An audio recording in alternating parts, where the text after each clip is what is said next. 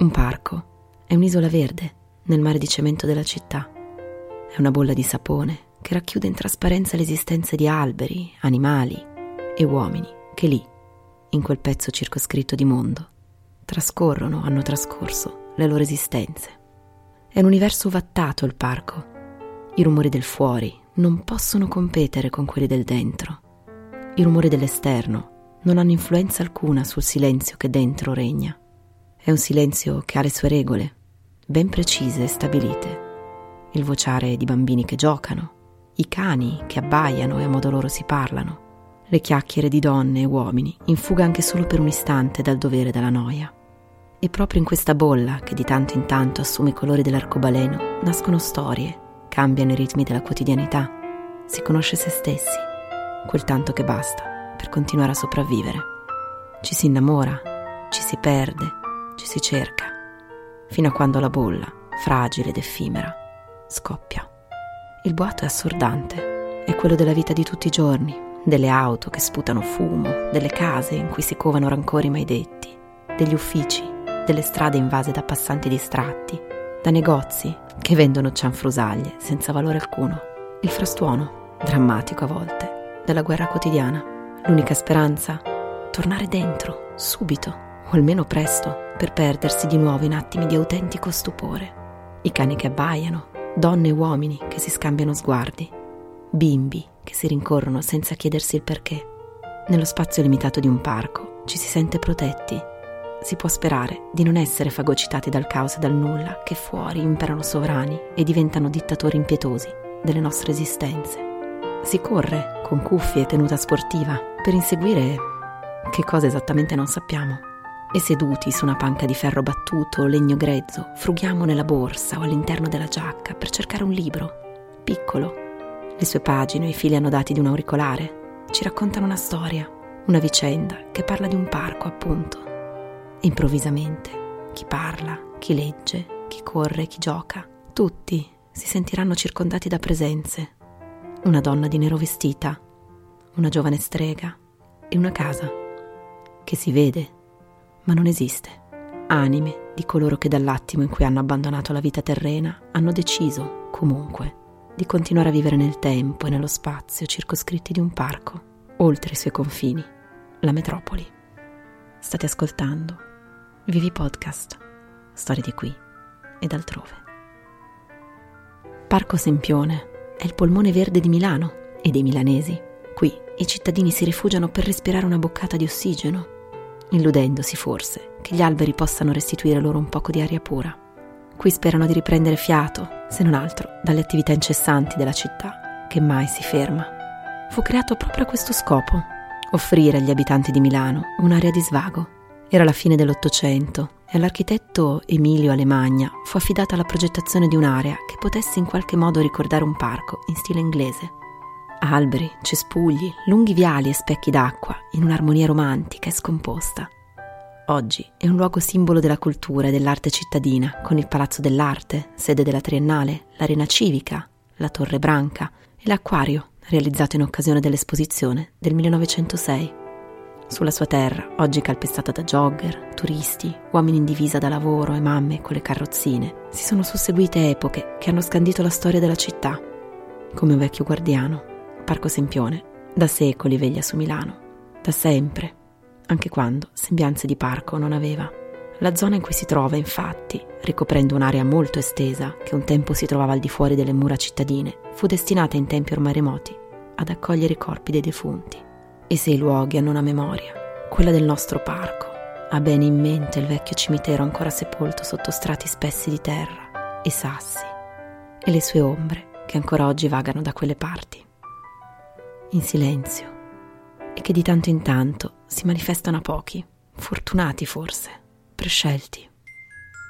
È una sera d'inverno di fine Ottocento, umida e carica di nebbia sottile. Alvisio, un giovane milanese, si incammina verso casa dopo una serata di bisboccia tra amici. Per raggiungere la sua dimora deve attraversare Parco Sempione, deserto a quell'ora di notte. Il buio e la fitta bruma non lasciano spazio alla vista, ma dove un senso non può, vengono in aiuto tutti gli altri. Il fruscio delle foglie secche che le scarpe del giovane calpestano ad ogni passo, il canto stridulo di una civetta appollaiata su un albero, i tronchi degli alberi, ruvidi, che il ragazzo tocca per farsi strada nell'oscurità, e poi un profumo. Le narici di Alvisio si spalancano all'aria gelata e un inspiro dopo l'altro. Il giovane dà un nome a quell'odore: violetta. Insolito per una notte d'inverno. Chi conosce bene la fragranza della viola sa che appena sbocciata è dolce e inebriante da far perdere i sensi, ma quando il fiore sta per appassire, pur essendo all'apparenza fresco e invitante, il suo profumo si trasforma impercettibilmente in un olezzo nauseante, putrido, marcio, odore di morte. Alvisio, nell'esatto istante in cui si rende conto che quel profumo è insieme irresistibile e sgradevole al naso, vede al suo fianco una donna vestita di nero che lo prende sotto braccio senza che lui si riesca ad opporre. È esile e slanciata, con un lungo vestito di pizzo scuro e una veletta a coprirle il volto. Il giovane rimane rapito dalla bellezza della misteriosa fanciulla che si incammina con lui nei viali del parco. I due parlano e ridono e scherzano fino a quando, in lontananza, Alvisio vede una casa, una bellissima villa. È lì che la dama lo sta conducendo. Le luci alle finestre sono accese, quel tanto che basta affinché il giovane si possa rendere conto che la dimora in questione è parata a lutto. Nella sala principale la luce delle candele e i lugubri addobbi fanno da sfondo a una danza di passione tra i due, e una musica mai udita prima accompagna ogni singola carezza di quella notte. All'alba Alvisio si ritrova solo sul viale del parco, quello che conduceva alla macabra villa parata a lutto. Lo ripercorre di corsa fino a raggiungere, senza più fiato, quel luogo che ben ricordava. Della casa nessuna traccia, come se non fosse mai esistita. L'indomani il giovane racconta agli amici la straordinaria avventura che aveva vissuto la notte appena passata e scopre di non essere l'unico ad aver incontrato la dama nera e ad aver varcato la soglia del misterioso edificio. Un amico gli svela di non essere riuscito a resistere alla tentazione di alzare il velo che celava il volto della donna, che credeva essere senza dubbio alcuno bellissima, e da allora di non essere stato più lo stesso. Un teschio femminile con gli occhi ancora vividi nelle orbite, il volto della morte. La leggenda vuole che quanti abbiano provato a scostare con la mano il pizzo dal volto della donna siano stati colti da pazzia, se di leggenda si tratta. Tante le voci che hanno raccontato la medesima vicenda, con gli stessi inquietanti dettagli.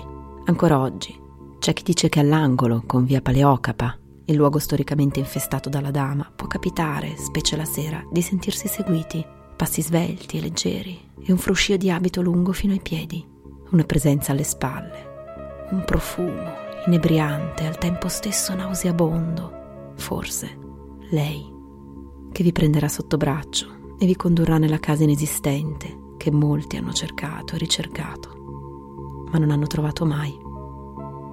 Se della misteriosa dama velata non si conosce l'identità che ebbe in vita, si ipotizza che fosse una nobildonna milanese, deceduta forse in circostanze tragiche. Del secondo spettro, che ancora oggi si aggira nel parco, si conosce la precisa identità e le vicende, queste di certo drammatiche, che la condussero alla morte.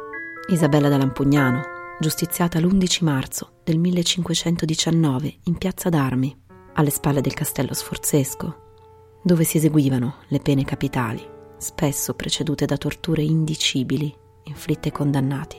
Era il Cinquecento, la caccia alle streghe infuriava e la donna, accusata di stregoneria e di essersi nutrita con carne di infanti arrosto, fu mandata al rogo. Secondo altre fonti, spirò durante le torture che le furono inflitte. Voci, solo voci, raccontano che ancora oggi Isabella si aggiri tra i viali del parco, sottraendo le carrozzine alle mamme a passeggio. Non si tratterebbe però di uno spettro crudele. La strega, secondo la leggenda, si divertirebbe come una matta a schernire i passanti, rapendo i bambini, sì, ma restituendoli immediatamente ai genitori. Verità o leggende, quelle dei fantasmi gotici di Parco Sempione, non è dato sapere con certezza.